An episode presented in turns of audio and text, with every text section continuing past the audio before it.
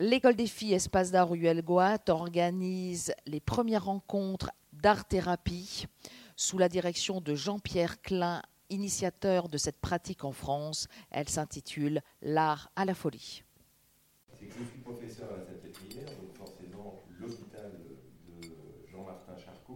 Je dis son prénom parce que son fils est aussi très connu, Jean-Baptiste Charcot, c'est le voyageur qui est mort en Islande euh, et, et, dont le bout du voyage d'ailleurs a été donné par son père, hein, puisque Charcot, le neuropsychiatre, était un très très grand voyageur à une époque où on ne faisait pas tant de voyages que ça. Et en fait, euh, euh, Catherine, donc, qui était, j'en parle au passé parce que malheureusement elle est décédée, Catherine Bouchard été une de mes collaboratrices, consultante en hypnose. Et puis comme elle travaillait à la Salpêtrière, un jour elle venue me voir, elle m'a dit Qu'est-ce que tu penses si je retravaillais sur Charcot? C'est vrai que sincèrement, c'est un, un neuropsychiatre sur lequel il y a eu énormément de travaux, donc je me disais est-ce que vraiment il y aura des choses originales? Et puis elle a eu une idée géniale, c'est qu'elle a regardé s'il y avait des descendants, et euh, il y avait bien des descendants, et en plus des descendants qui avaient la bonne idée de toujours habiter, non pas la, maison parisienne de, Charcot, mais la, maison de Leuil, qui était sa maison de campagne.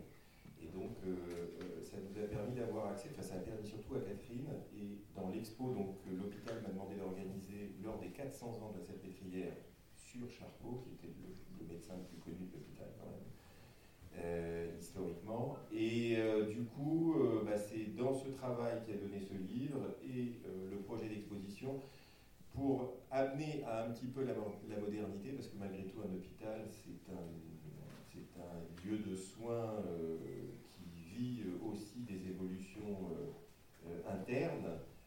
en l'occurrence pour cet hôpital, de l'hôpital pour filles récluse à l'époque, hein, euh, et puis après libéré d'abord euh, par Pinel, et puis après par Charcot quand il a pu euh, réfléchir sur l'hystérie.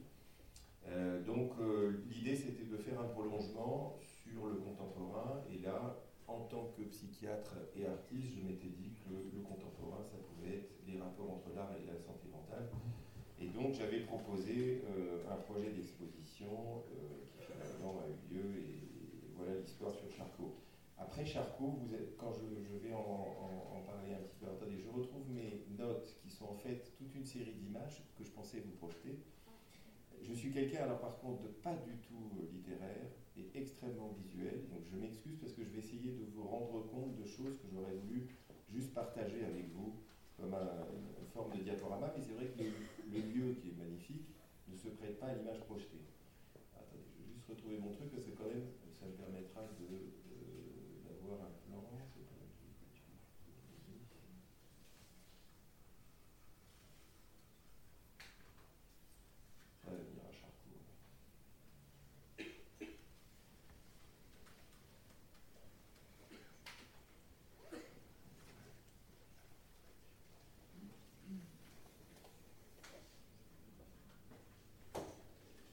Voilà, et pourquoi rêver depuis Charcot à l'hôpital Parce que euh, le, le, propos aussi pour moi, euh, c'était de, réfléchir à euh, comment finalement, dans un service hospitalier qui, parce que la pratique de la psychiatrie de l'enfant et de Jean-Pierre l'a dit tout à l'heure, c'est quand même plus une pratique ambulatoire, c'est-à-dire que Dieu merci que les enfants ne sont pas hospitalisés ou très rarement.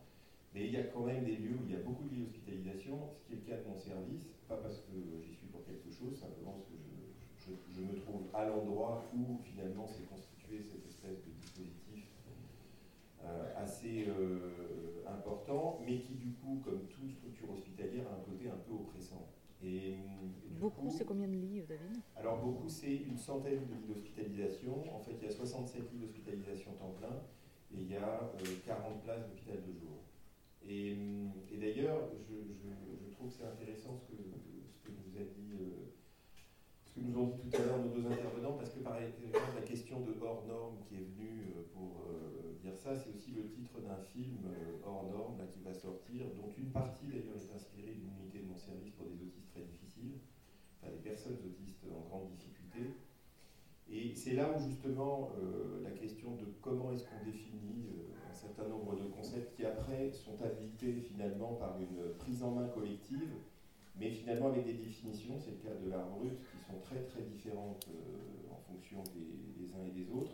Et alors pour ma part, moi j'ai préféré, dans le cadre de cette exposition, organiser une sorte de taxinomie avec bien entendu des, des, œuvres présentées entre ce que pouvaient être les rapports entre art et santé mentale. Alors, du coup, mon topo, si vous voulez bien, je voulais diviser en quatre parties que, je vais peut-être mélanger parce que sans les images, c'est différent. mais néanmoins, vous allez, euh, je pense, y retrouver dans mon discours. C'est qu'est-ce que l'art-thérapie à l'échelle d'un service hospitalier? Parce que ce n'est pas tout à fait la même chose quand on parle d'une institution. Et moi, en tant que chef de service, j'ai plutôt un rôle d'organisateur, de mise en œuvre, de. Je fais plus grand chose finalement, concrètement pour les malades. Euh, le pourquoi Charcot aujourd'hui, j'essaierai quand même de développer un peu ta première question, euh, Françoise. Euh, ensuite, je vous proposerai donc ce regard sur l'art et la santé mentale du point de vue des artistes qu'on a présentés, enfin de manière générale, et puis après je le mettrai en application dans l'exposition qu'on a organisée avec Sophie Bouchard, Charcot, la une vie en images, parce que justement Charcot avait un rapport à l'art qui était tout à fait consubstantiel de sa vie, et d'ailleurs, les, euh, dîners du mardi, qui étaient une, très grande mondanité parisienne euh, à l'époque, euh, c'était des dîners où on a la liste hein, des invités, parce que les carnets ont été conservés par la famille. Vous aviez exclusivement des médecins scientifiques et des artistes qui ont participé à ces, dîners, ou éventuellement des critiques d'art. mais c'était vraiment les deux grands thèmes de Charcot. Euh, sachant qu'il avait une passion euh, pour un certain nombre d'artistes, dont Delacroix. Euh, et par ailleurs, il avait lui-même une pratique artistique, on va dire, avec son épouse, donc chez lui. il a fait ses propres céramiques. dans sa maison de Neuilly, on a, une, des céramiques François Ier qui a reproduit de ce qu'il avait vu au Louvre. C'est pour ça qu'on sait qu'à l'époque, François Ier, il gravait puisqu'il était parti au Maroc et qu'il avait été euh, tout à fait séduit par ce travail de gravure de métal. Euh, il a euh, de sa maison à Neuilly, son bureau où il y avait les, vers de la tempête de Shakespeare sur le rêve hein, qui était écrit au plafond. il a dessiné sous Hachiche. C'était vraiment un grand dessinateur et aquarelliste. Donc on a présenté un certain nombre de choses pendant l'exposition, je vous raconterai. Alors, qu'est-ce que c'est que l'art-thérapie à l'échelle d'un service? Euh, d'abord, j'aime bien dire, surtout que je crois que le public est assez varié aujourd'hui, que j'insiste toujours sur le fait d'éviter des confusions au plan épistémologique où il y a toujours des effets de fascination ou des contre-attitudes qui sont très faciles à obtenir dans le domaine de la psychiatrie. Et vous le savez, bien sûr, les deux intervenants euh, d'avant euh, ne sont pas tombés dans cet écueil, mais c'est des spécialistes. ne pas généraliser que toute production d'un malade est forcément un art ou un moment d'art. Euh, malheureusement, je dirais, loin s'en faut. Euh, ce qui donnerait finalement une, espèce de réalité expansive à, la question de l'art des fous, de l'art brut, et ne pas considérer que tout malade qui s'exprime, en l'occurrence à, travers une production artistique, est en voie de guérison. On saurait qu'il suffisait euh, de s'exprimer pour aller mieux, quel que soit encore une fois le média d'expression. Ne me faites pas dire le contraire ne vous exprimez pas, ne parlez pas. C'est pas ce que je dis. Mais quand même. Et par ailleurs, dans les psychothérapies d'enfants, euh, l'utilisation du dessin, d'ailleurs tu, euh, nous as rappelé euh, tes débuts, elle est ancienne et en fait, elle est liée au fait que dans les représentations de l'époque de ce qu'était la psychothérapie, parce que la psychothérapie c'est aussi quelque chose de relativement récent sur le plan de, en tout cas de sa conceptualisation, on considérait que le langage sur le plan linguistique n'était pas suffisamment abouti chez l'enfant et que donc du coup on allait accéder à une forme de langage de l'enfant à travers le dessin.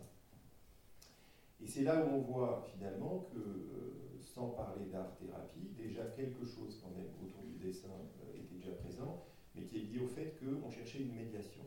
Et c'est vrai que la question de la médiation, dans les, rapports que l'on a avec des personnes en difficulté, pour lesquelles justement l'accession à dire ou se dire peut poser problème, c'est un concept clé finalement dans ce, dispositif un peu global. Et finalement, c'est comme si c'était l'intermédiaire dans la communication entre le, et, et, le travail entre le patient et le soignant. Et c'est pour ça que finalement, est-ce que le, dispositif psychothérapie à médiation artistique, qui est aussi utilisé parfois chez nous, tu n'es pas toi, de psychothérapie à médiation artistique, mais bon, euh, je le propose. Alors, en même temps, dans un service qui a euh, finalement des patients qui entrent, parce que des hospitalisations, c'est pas euh, tout le monde le même jour au début de l'année. Hein. Donc il y en a qui rentrent, il y en a qui sortent, il y en a qui reviennent. Vous êtes obligé d'avoir aussi une temporalité globale qui tienne compte de ces aléas. Et finalement, parfois, on est presque simplement dans une notion qui est, qui est de l'ordre du soin culturel. Sachant euh, on a euh, finalement un public, euh, parce que pour le veuille en psychiatrie d'enfants et d'adolescents, le public, même si tout le monde a une culture, c'est quand même un public qui est extrêmement entravé sur le plan de l'accès à une certaine forme de culture. Et donc, euh, le, fait même euh, de pouvoir partager ce type de médias avec eux est tout à fait intéressant. Et moi, j'ai souvent une, comment dire, une parabole avec la question de l'attachement et de la sécurité intérieure. Vous savez, quand un enfant se développe, on considère qu'un des enjeux de son développement, c'est de constituer quelque chose à l'intérieur de lui qui lui donne une certaine présence et, une certaine, et un certain sentiment d'exister et de sécurité intérieure. C'est vraiment quelque chose de très fondamental. Alors ça a été repris par Erickson, euh, donc le psychologue américain, ça a été aussi euh, euh, repris par les, ou développé par les attachmentistes, donc Bowlby qui a parlé d'attachement sécure. Mais peu importe comment on l'appelle, parce qu'il y a plusieurs terminologies, ce, concept-là est très intéressant. Alors souvent on le relie aux, interactions précoces et aux expériences infantiles précoces. Donc moins il y a d'expériences difficiles, on va dire plus le sentiment de sécurité est meilleur et euh, même s'il peut y avoir des aléas.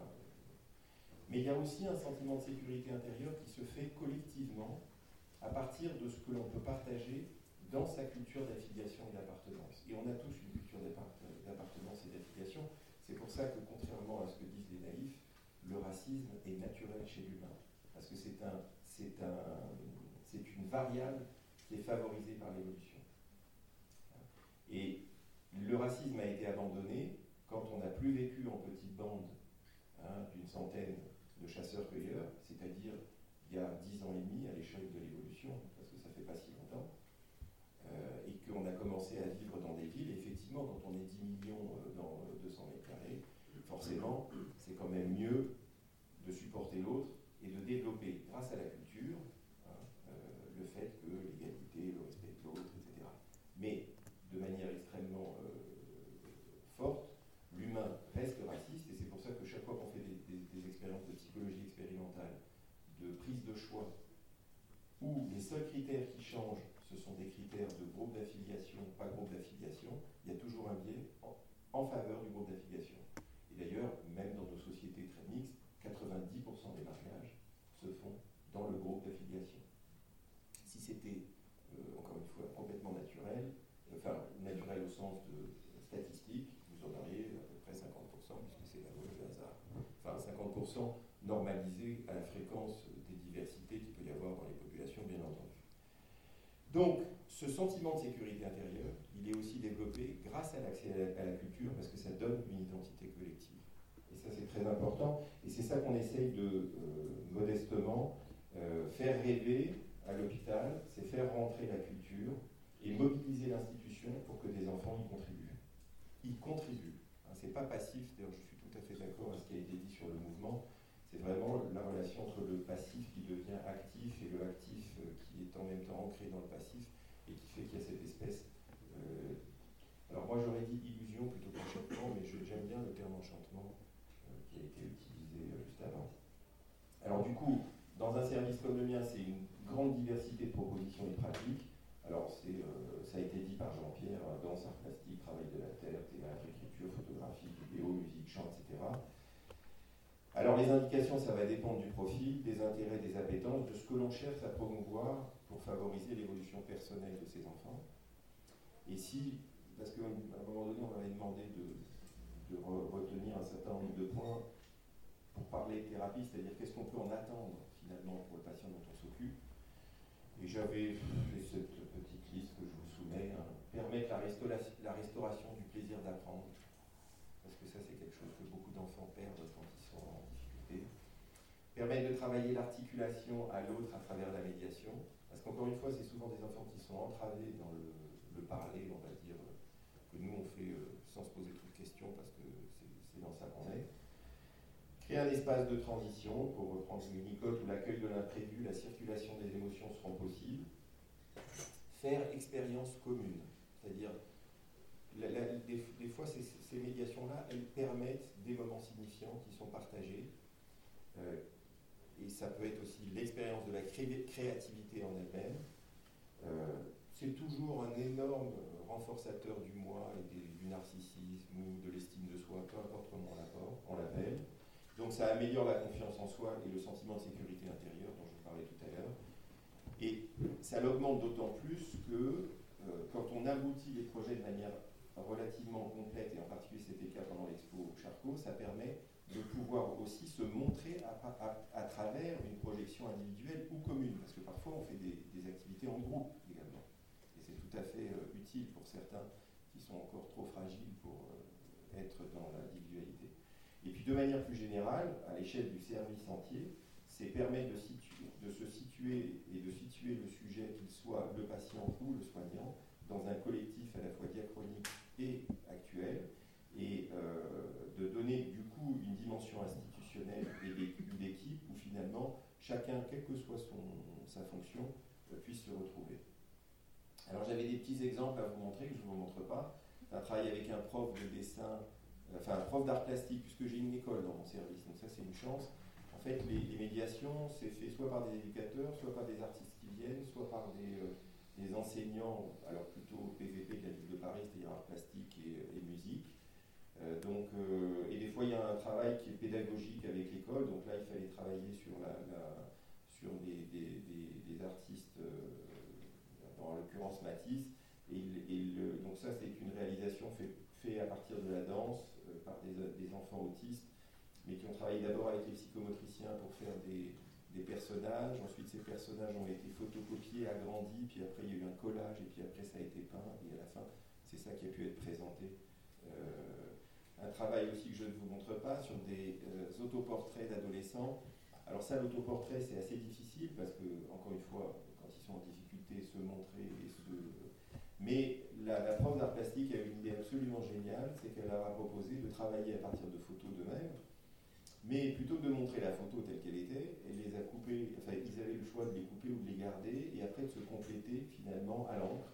Et ça fait des espèces de mélange, toi qui vois, euh, qui est quand même euh, pas mal au niveau plastique, et tout à fait intéressant sur le plan du, du regard que les ados ont sur eux-mêmes. Tu peux montrer? Ah, je sais pas si on voit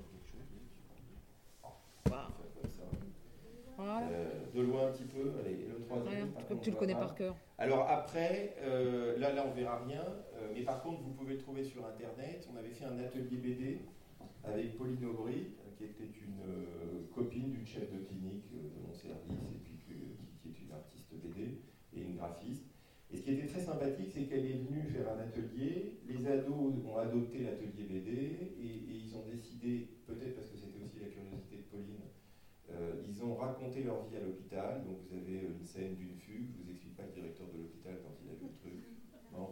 Euh, la scène du patient TOC, euh, l'autre ceci, cela, etc. Et finalement, elle a donné une unité graphique et un univers graphique à tout ça. Donc c'est paru dans la revue 21. Et puis finalement, ça a eu tellement de succès qu'ils lui ont commandé un bouquin sur l'adolescence qui s'appelle Les mutants, un peuple d'incompris.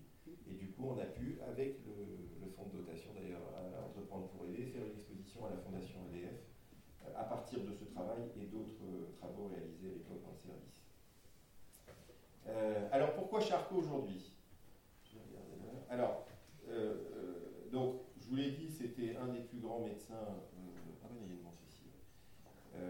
et neuropsychiatre du 19e. Il était à la fois fasciné par la science, qui était le grand mouvement hein, du, 19e quand même, et fasciné par l'art. Euh, ça a été un chercheur infatigable dans le champ de la neurologie et de la psychiatrie, qui à l'époque n'était pas complètement séparé comme aujourd'hui. Et surtout, il aura été de toutes les technologies. et toutes les nouvelles technologies de l'époque, s'entend. Donc la photographie, et finalement, euh, s'il avait été contemporain, il aurait utilisé l'imagerie, bien entendu. Mais à l'époque, euh, il n'y avait pas encore euh, donc la photographie, et c'est pour ça qu'il a fréquenté tous les grands photographes de l'époque. et c'est pour ça d'ailleurs que le, portrait de Charcot le plus connu, bah, c'est la photo de Nadar, puisque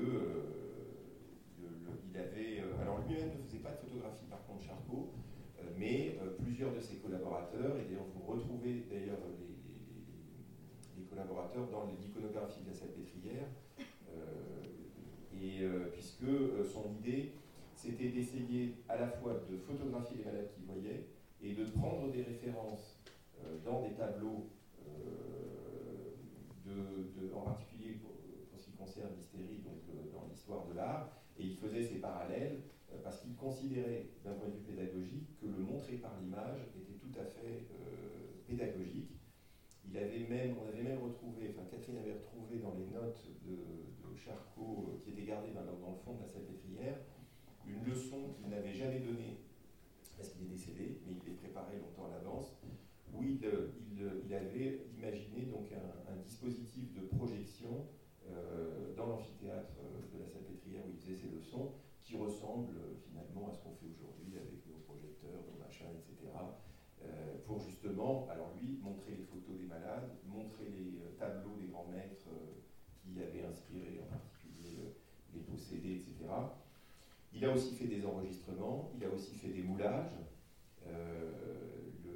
D'ailleurs, il y a eu un travail d'une historienne de l'art tout à fait intéressant, comment elle s'appelle déjà Ruiz, Gomez, je crois. pour ceux qui s'intéressent, je pourrais retrouver, mais qui a fait un, travail pour montrer combien finalement le, ce qu'avait ce fait Charcot, euh, en particulier sur les moulages, avait pu inspirer Rodin euh, quand il a fait euh, tout son travail, sur les portes, vous savez, où toutes les possédés, toutes les, les, positions un peu bizarroïdes, etc. donc un travail de moulage qui est conservé en, fait aux Beaux-Arts à Paris. Euh, comme les photographies d'ailleurs de Londres. Hein, je ne sais pas pourquoi d'ailleurs les Beaux-Arts a récupéré le, fond des photographies du 19e, enfin bon. Euh, et puis bien sûr, il s'intéressait aussi même aux controverses, puisqu'à l'époque, euh, l'hypnose était un sujet très controversé, mais Charcot s'y est intéressé sur un mode scientifique, parce qu'il considérait qu'il y avait probablement quelque chose à découvrir dans cette frénésie autour de l'hypnose. Donc, grand enseignant, il ne, jure que par les vertus de l'image. Et d'ailleurs, euh, un des grands moments de la vie scientifique de Charcot a été quand il a présenté euh, en Angleterre à la, Royal Academy de Médecine, puisque c'était quand même euh, à l'époque un des hauts lieux de, nos congrès, je me tourne vers Guillaume, que nous fréquentons. Et, et, donc Charcot avait été invité là-bas, il voulait absolument faire sensation, puisque c'était un moment important de, sa carrière. Et donc il avait prévu de parler euh, donc du tabès et de la taxi liée à la syphilis. Mais en fait, pour présenter finalement euh, les atteintes de, cette... Euh, il avait donc fait faire un moulage. Alors je ne peux pas vous le montrer, mais parce qu'il est trop petit sur la projection que j'ai. Mais en fait, le moulage en lui-même, c'est une vieille femme de je ne sais pas quel âge, qui s'appelle la Vénus ataxique. Et donc, euh, il fait sa présentation sur le Tabès euh, à la Royal Academy, et euh, le moulage donc, qui avait été fait en taille réelle, en cire, et qui montrait finalement les malformations liées à l'atteinte neurologique en fait, et, et infectieuse, et en fait, euh, à la fin de sa présentation, il a enlevé le drap et euh, donc l'amphithéâtre de la Royal Academy a vu euh, cette espèce de cadavre mal formé. Et, là où on voit qu'il y avait vraiment l'idée d'une théâtralisation de la monstration, c'est que, par exemple, les poils pubiens, quand on regarde le détail, sont absolument magnifiques. On dirait une femme qui va bientôt aller sur la plage, vous savez, et qui a fait tout ce qu'il fallait pour parfait, alors qu'on a quand même une femme complètement décharnée euh, qui a vécu à l'hôpital pendant des années, etc. Donc euh, ce, moment-là, et, d'ailleurs on retrouve des articles de la grande presse anglaise au moment de la conférence du professeur Charcot, où bien entendu des, louanges dithyrambiques, mais l'effet de louange, de mon point de vue, et surtout avec le recul de l'histoire, il est tout autant dû bon, à la description qui est du Tabès qu'à la façon, encore une fois, de communiquer finalement avec son audience. Je vous l'ai dit, il ne fréquente que des artistes et des scientifiques dans ces dîners du mardi, qui ont lieu tous les 15 jours et qui sont extrêmement prisés. Hein, c'est vraiment à un moment donné un haut lieu des montanités parisiennes. Euh, et donc, euh, euh, il aura des pratiques artistiques ou d'artisanat avec son épouse. Et comme grand voyageur, ce qui est tout à fait touchant d'ailleurs, son épouse, elle était phobique des voyages. Donc elle n'a pas voyagé avec, euh, son mari. Et par contre, euh, en, homme élégant, euh, il lui croquait des aquarelles dans les différents endroits où il allait. Et, il lui envoyait donc des petits courriers avec des aquarelles. Et en particulier, pour le voyage au Maroc, on, on en avait montré plusieurs au, lors de l'Expo Charcot. Il avait refait le voyage au Maroc de Delacroix. Je vous ai dit qu'il adorait Delacroix. D'ailleurs, il a racheté les carnets de Delacroix son vivant. Euh, et, en fait, il a croqué euh, tous les lieux où euh, Delacroix a peint ses tableaux pour son épouse, qui devait être aussi fan, j'imagine, de Delacroix. Et voilà. Alors, un, petit commentaire sur cette question de art et science, parce que il, y a quelques, il y a deux ans, on m'avait demandé de participer à, à un séminaire à Toulouse autour de la création. Et euh, c'était une question un peu compliquée euh, autour de, pourquoi on crée.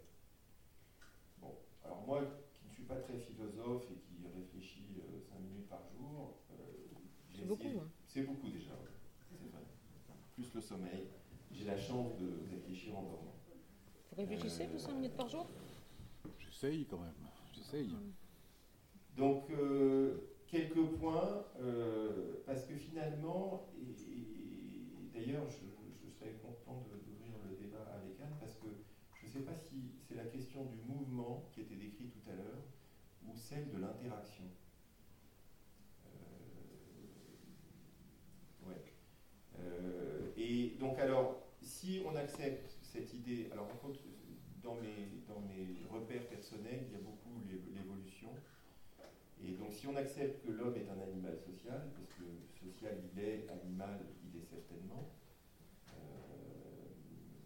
euh, et qu'il aspire finalement autant euh, au partage qu'au dépassement, et que son évolution tend toujours vers plus de socialisation et moins de racisme, et ça c'est l'évolution culturelle encore une fois, et bien alors à ce moment-là, la culture est ce qui est, ce qui est commun à un groupe d'individus et ce qui le soude, et ce qui donne ce sentiment d'appartenance et donc de sécurité intérieure. C'est ce que je vous disais tout à l'heure.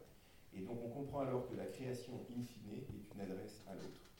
Et finalement, euh, qu'est-ce qui fait culture euh, aujourd'hui? Et j'ai envie de dire, quand je dis aujourd'hui, on peut démarrer euh, à la fin du Moyen Âge, en tout cas dans les sociétés occidentales, eh c'est probablement la science hein, et l'art. Mais finalement, euh, si la finalité c'est d'interagir et de communiquer, euh, il y a quand même, me semble-t-il, euh, des différences. Si on reprend d'ailleurs la question de l'évolution, il y a un, des grands spécialistes du sommeil qui s'appelle Alan Hobson, qui a fait un article il y a maintenant une dizaine d'années dans Nature pour justement prendre la question de l'évolution dans le monde animal par rapport au sommeil. Et ce qui est tout à fait passionnant, c'est qu'il euh, a été regardé dans toutes les espèces, encore une fois en les classant euh, par euh, les règles de l'évolution, il a dû regarder qu'est-ce qu'étaient les temps où finalement, où les espèces plutôt qui avaient du sommeil paradoxal. Vous savez, c'est le sommeil paradoxal, c'est ce sommeil pendant lequel on rêve. Et ce qui est intéressant, c'est que les seules espèces animales qui ont un sommeil paradoxal, ce sont les espèces qui communiquent et qui sont capables de résoudre des problèmes problème, pas forcément les gros problèmes. Euh, c'est-à-dire les mammifères et les oiseaux. Vous les oiseaux, on oublie hein, les oiseaux dans nos, dans nos ancêtres brillants. Euh, les oiseaux sont capables de communication hein, et sont capables de résolution de problèmes et d'ailleurs d'actions aussi collectives. Euh, alors il y a quelques films il y a, qui commencent sur les oiseaux qui montrent hein, leur intelligence collective, les machins, etc. Mais en même temps, ce qui est intéressant, c'est que si je reste sur cette, cette polarité, on va dire, de résolution de problèmes et de communication, ben, peut-être que l'art, il est plus proche de la communication et que la science, elle est plus près de la résolution de problèmes. Mais en même temps, c'est une dichotomie, une position qui n'est qu'artificielle parce que la vie est un continuum. Euh, et euh,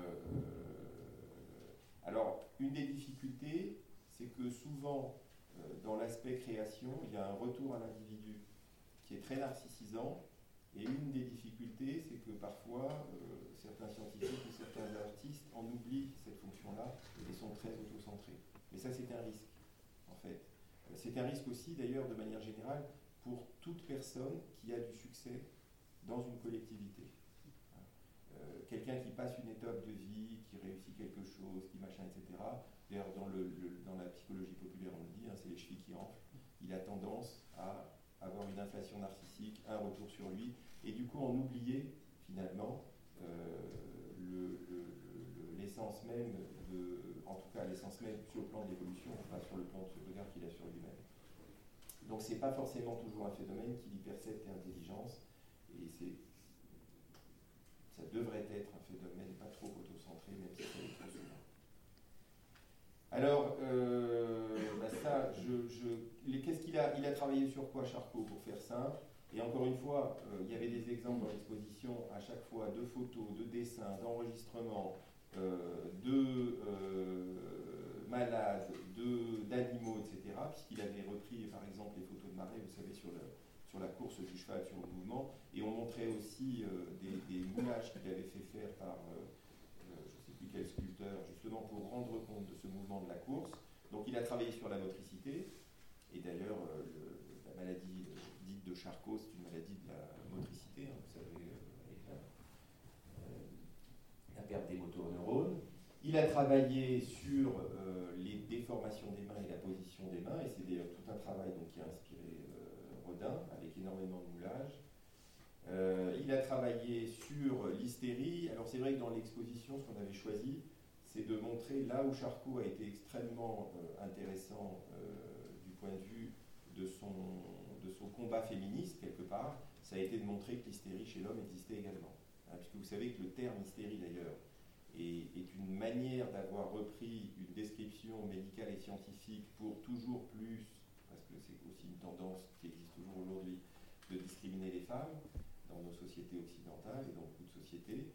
Et euh, le fait même qu'on ait choisi euh, l'utérus finalement pour décrire cette maladie, c'est parce que beaucoup de, gens à l'époque disaient ce ne sont que des femmes.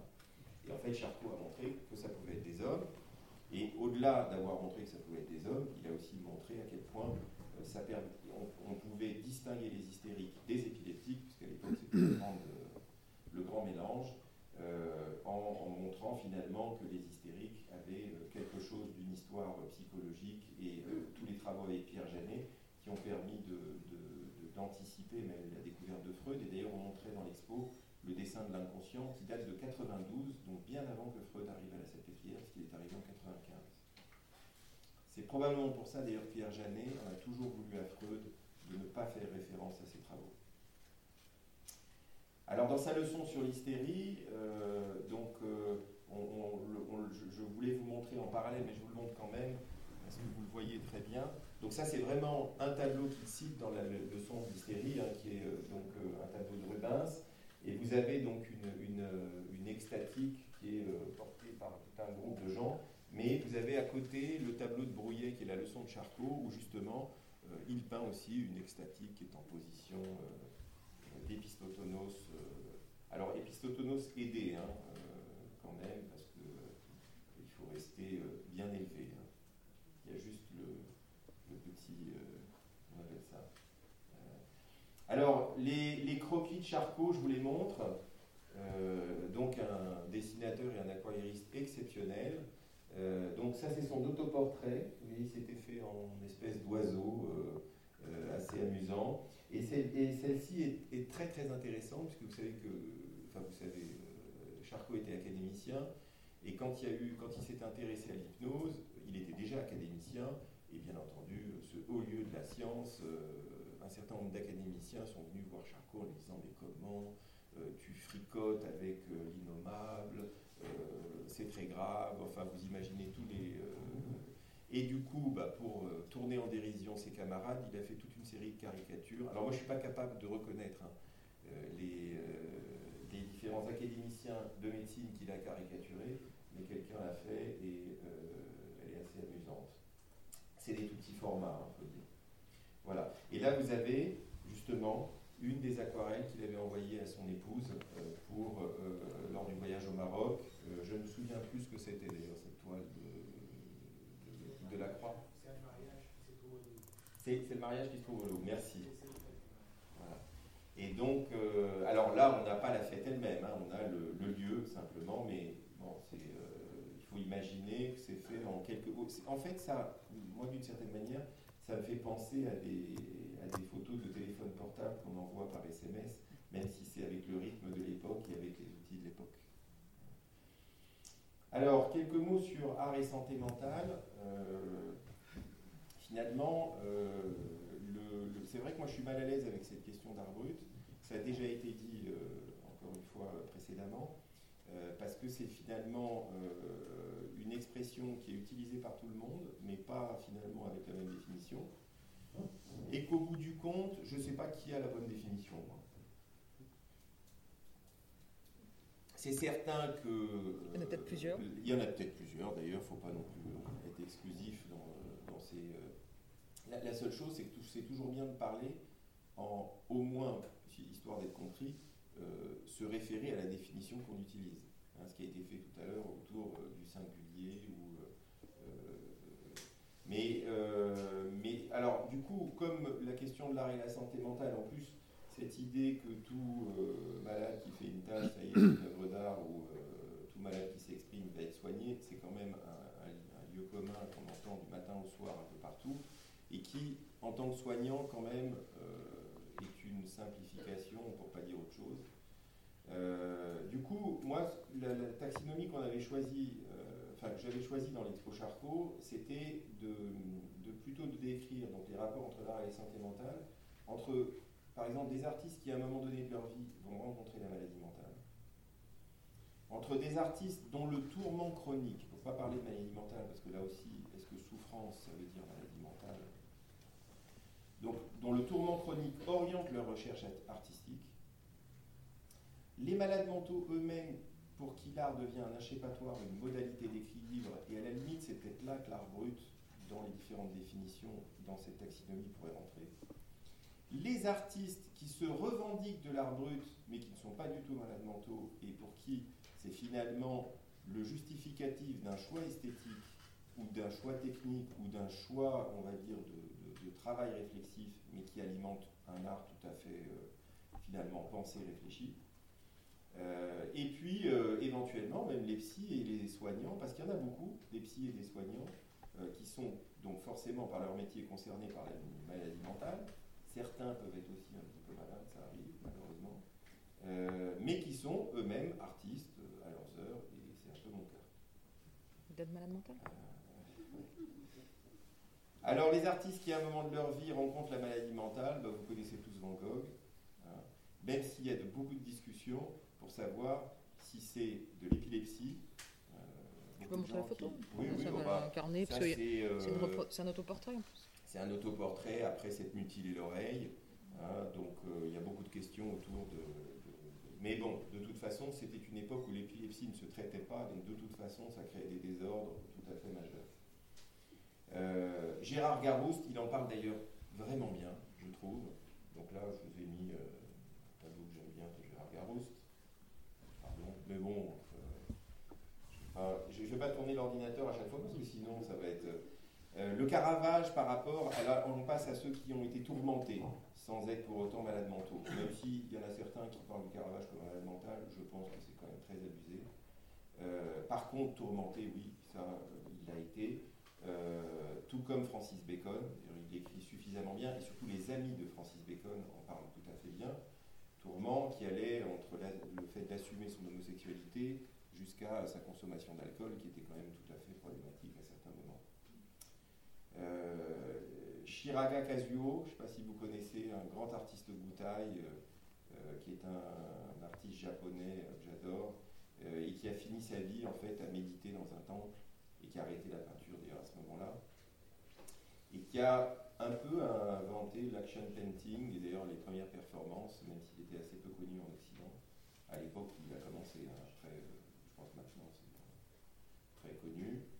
Euh, alors bien sûr, euh, les malades mentaux pour qui l'art devient l'échappatoire, donc là je vous montrais des images de, la collection de Lausanne, j'aurais pu montrer des images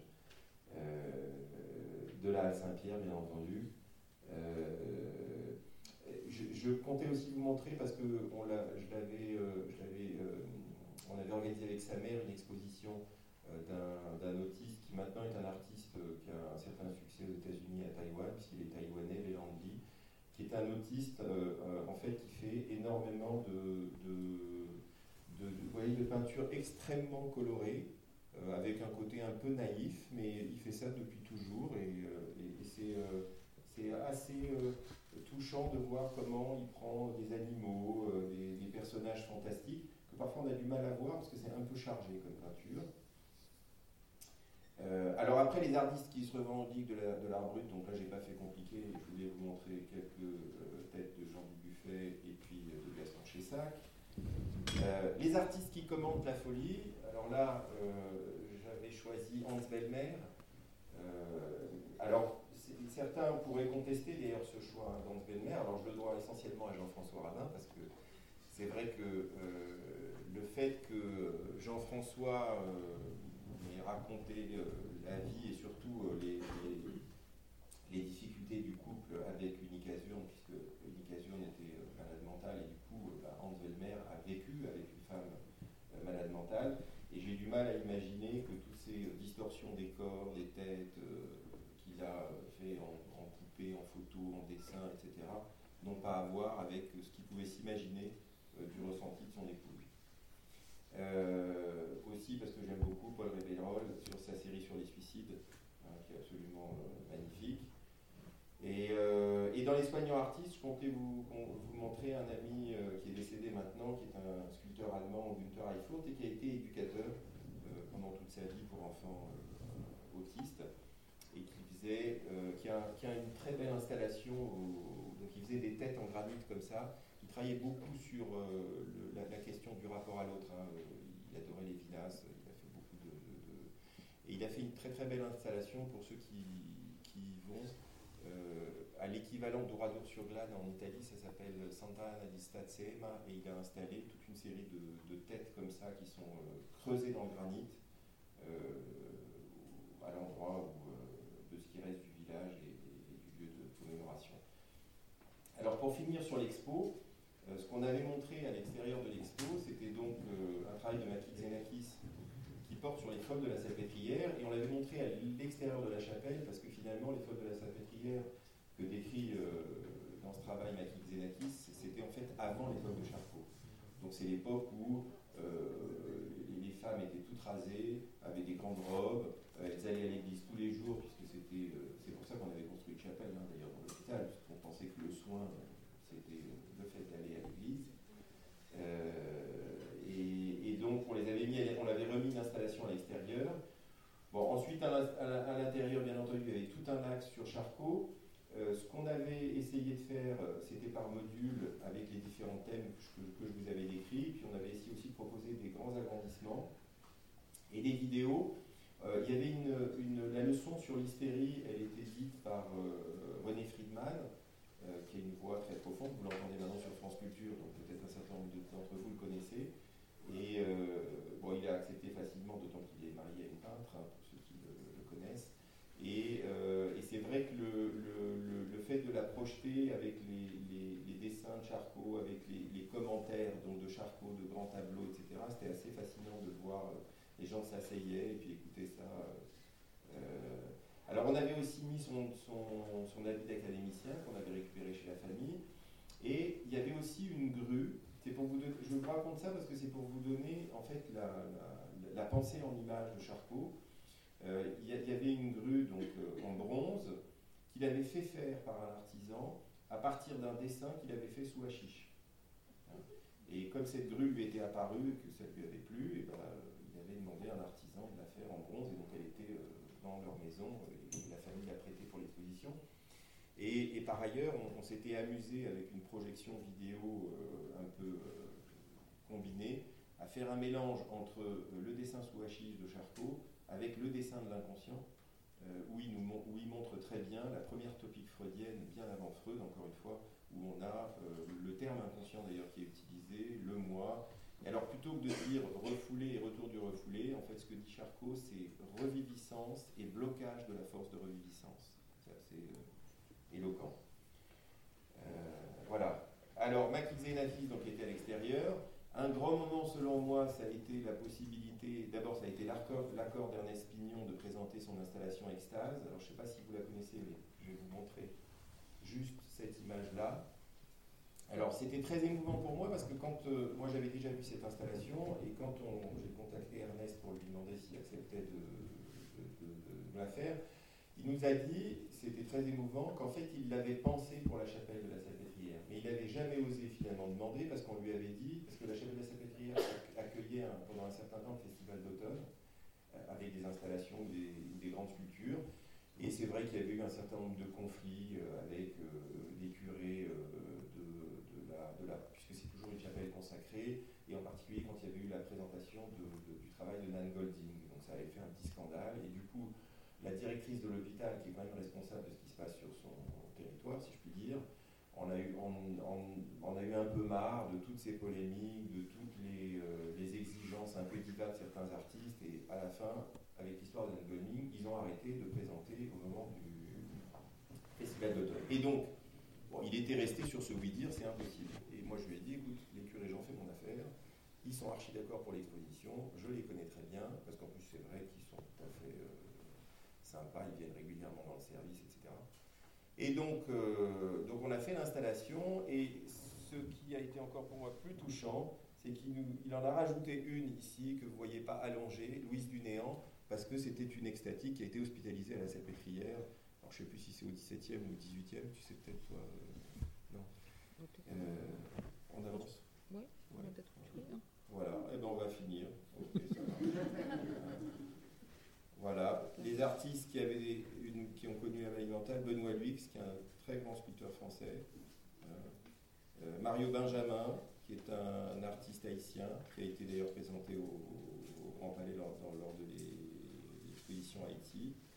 Euh, et puis les commentateurs, donc Ernest pour moi c'est un commentateur, hein, puisqu'il s'est intéressé aux extatiques. Il y avait aussi une série de photos sur les, fous d'Abidjan de Doris Aron Casco, qui est une, série de photos absolument magnifique parce que les fous d'Abidjan ne sont pas à l'hôpital, ils sont dans la rue. Donc c'est entre le fou et le clodo. Euh, et puis, euh, des, travaux de patients, je voudrais insister sur un travail euh, que je vous montre ici, et je terminerai là-dessus, qui est un travail qui avait été fait à l'hôpital Charles-Foy qui s'appelle La Souvenance. Et en fait, c'est une composition, a des petits carrés, je sais pas combien il y en a, il peut y en avoir 80, 90. Et en fait, chaque personne souffrant de maladie d'Alzheimer a essayé de raconter un souvenir ou une impression de vie. Et finalement, avec des, formats extrêmement différents, et puis l'art thérapeute ou l'artiste qui les accompagnait, j'avoue que je ne me souviens plus, a remis ça en composition finalement, et c'est vraiment un, une œuvre absolument poignante et, euh, magnifique. Euh, et euh, d'ailleurs, je ne sais pas si elle va rester à Charlevoix, parce qu'il y a plusieurs musées qui sont intéressés d'ailleurs pour la, pour la voir. Voilà, je vous remercie de votre attention.